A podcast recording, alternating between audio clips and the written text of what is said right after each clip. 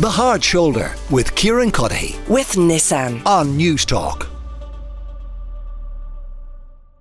Right now, I am joined in studio by the author of Butter Boy, a brand new cookbook from the Irish chef, the owner of the tannery in Waterford, Mr. Paul Flynn. Paul, you're very welcome to the programme. Thank you, Kieran. Appreciate it. Thanks very much. Where does the title come from? I have to ask. Well, I referred to myself a couple of times. I'm quite self-deprecating, and in the book, uh, in some of the articles, I just call myself a butter boy. I was going to call it something really boring, and my publisher, who's very wise, she decided to call it that. Or she ran it by me, Mm. and immediately I said yes. Why do you refer to yourself as Butter Boy? Well, it's the way. Well, it's possibly. It's definitely the way that I cook, uh, and I love butter. Although it, all the recipes do not involve butter, that that that's for sure. And I, I think it just uh, it, it, it's really close to my heart in terms of my my cooking being Irish. Everything about that, you know, butter is never very far away. So I, I think it's just that, really. I, sorry, this is tangential now, but on the show yesterday, we were talking about Sarah Jessica Parker, she Yeah. of Sex and the City fame. Yeah. I was asked in Donegal, you know, they have a house in Donegal, and she was asked what she loves about Ireland, and she said glasses of Guinness and spuds. Yeah. I, I, I personally, that doesn't bother me. I like spuds and I like a, a pint of Guinness. Yeah. Other people were kind of appalled that she should have come up with something much more kind of uh, metropolitan or cosmopolitan, you know? Kind Yeah. of, you know, uh, kind of a slow roasted rack of lamb or something like this. But I understand that. I mean, I really do. Uh, I mean, and also if you if you answer a question like that ju- just off the cuff, Yeah. It's it's quite often very honest. Yeah. And this is obviously what they have been coming to Ireland for for a long time, and that's what she associates. eh, You know, the comfort of it. And Yeah, who the- are we to tell her she's wrong? Yeah, like yeah, spuds e- and Guinness. exactly. And I certainly wouldn't have a problem with any of that. you know, I mean, if she came out with something like Joyce and all this, you'd be kind of going, "Do you? do you yeah, really?" really? Yeah, yeah. I, I love returning to Donegal and sitting on the beach and reading Ulysses, start Exactly. to finish every summer. You don't. Um, I have to um, put a quite a serious issue I have with the book to you, Yeah, and not to sound like my nine-year-old. Yeah. Where's all the pictures? Paul? I know. Do you know what? Eh, And that is a very relevant. uh, it's a really relevant. so there's 400 odd recipes in this. yeah, 450 recipes. and I don't know. I don't Yeah. know what I'm aiming for. You see? Yeah, you see, the thing about it is, is it's as much a reading book as it is a, a cooking book, and that was a really important thing. And again, I almost had to be persuaded by by my uh, editor, uh, my publisher, Kristin Jensen from Nine Bean Rows Books, and she's brilliant. And because I actually rang her going back a while, and she brings out this lovely series called Blasta. And they're really they're really colourful and small and very. It's from first time uh, writers only, and she's got four more coming out next year. And uh, Nigella Lawson's a big fan, so that, that, that, Wow. that that's enough, isn't it? Um, but anyway, I rang her and I said, uh, Kristin, would you be interested in doing a book? Because I used to write for the Irish Times for seven years in total. Now that is for the last three years, from 200, uh, 2019 to 2022. And she said, I won't, Paul. And I was kind of briefly devastated. And then she said, But I will do a big book with you. So then we had a lot of chat over and back. And she said, Look, I just think that the nature of the way that I wrote that book is very much like a diary. I wrote it every single week and it was through COVID. And the writing for me is as important as the recipes. And the recipes aren't fancy whatsoever, they're very family style and uh, it was just the ups and downs and, and, and of that particular time of our lives and it reflected our family it reflected having a restaurant in this business it, it reflected a very much a, a personal time and i wrote about it all in, in a very short space of time what i mean like you know i had to kind of fit in what happened that week into 350 words Yeah. but anyway, the point of this is that there were so many. She wanted to keep everything together from start to finish. Plus, I have a few other essays in there because I love writing. And she said, Look, the problem with this is that we can't have pictures. And now there are pictures for all of them. There are photographs for all these dishes. They're on the Irish Times website. So if you buy the book, and I really want you to buy the book because it's very special, Yeah. I believe. And but and you- just open a page and you are go on the Irish Times website and you will find a, a corresponding picture. The problem is if we were to have a picture for every, uh, it was going to be eight or it was going to be like an encyclopedia. You'd have to get people to carry around for you. Yeah. So it, it was a massive decision, though, because I know that people, Yeah.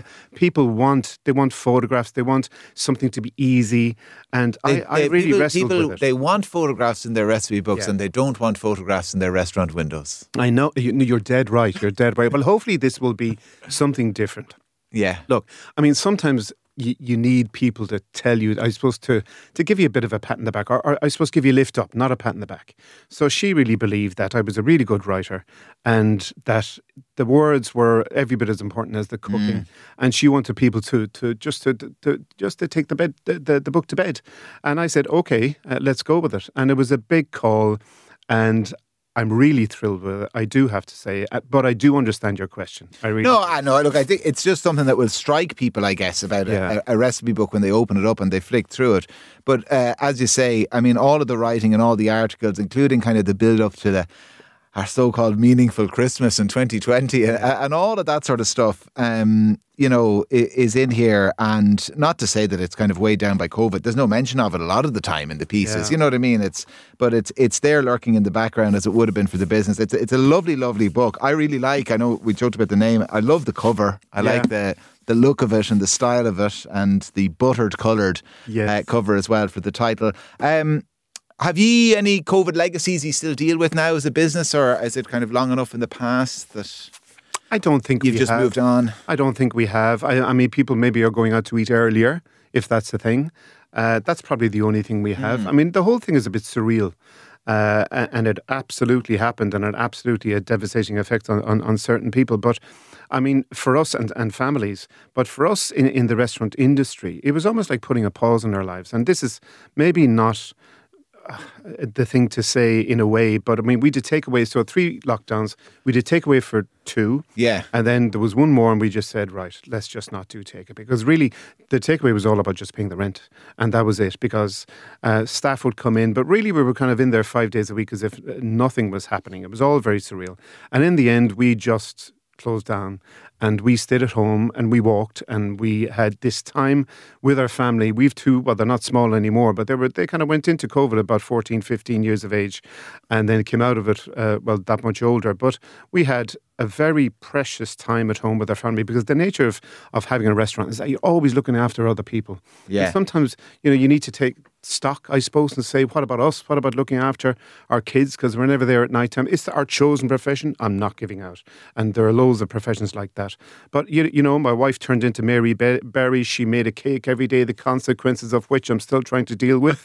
It's not shaking off it that easily. But i I- i mean i just remembered that you know nothing could break down because nothing was working you, you, you know in the restaurant. Yeah. uh, nobody could call in sick because they weren't in there. You know, the everyday toils and troubles and all this kind of thing that you would go through in, in a normal day just didn't exist. So it was, in a way, I think, especially for my wife, she just walked and she cooked and she, I don't know, did stuff around the house. And it was, in a way, liberating. And I, you know, this whole 5K thing, we went for walks all the time trying to walk off the cake. So, in a crazy way, it, was a bit of a special memory. Yeah. But now we're back. We're back into reality, and that, of course, And- is a good thing. And and did you get? Were you these people who during that period thought, you know, we'll keep it, we'll never go back fully to the way we were, and then you do go back fully to the way you were, or or you know, I, I, did did did you learn lessons? I guess about maybe balancing things and taking time for yourselves. Well, the thing is, you kind of you would, you want to, all of that. Yes. you know, because you reflect on. Oh, we all said we had. were going to do those things. Yeah, but, but, yet reality takes over. Yeah. I mean, I do, I do think uh, we've slowed down a little bit in a way, but then then you're getting but that- older, Paul. that- That's it. I was just going to say that's just age, unfortunately, you know. And uh, I, there's me just trying to drag myself off the couch, trying to do a walk every day. So look, I, I don't know. I mean, what you want if you have a restaurant, if you have any business, all you ever want to be is busy. Yeah, And so that's the most important thing. So you can employ all the staff and keep everybody happy.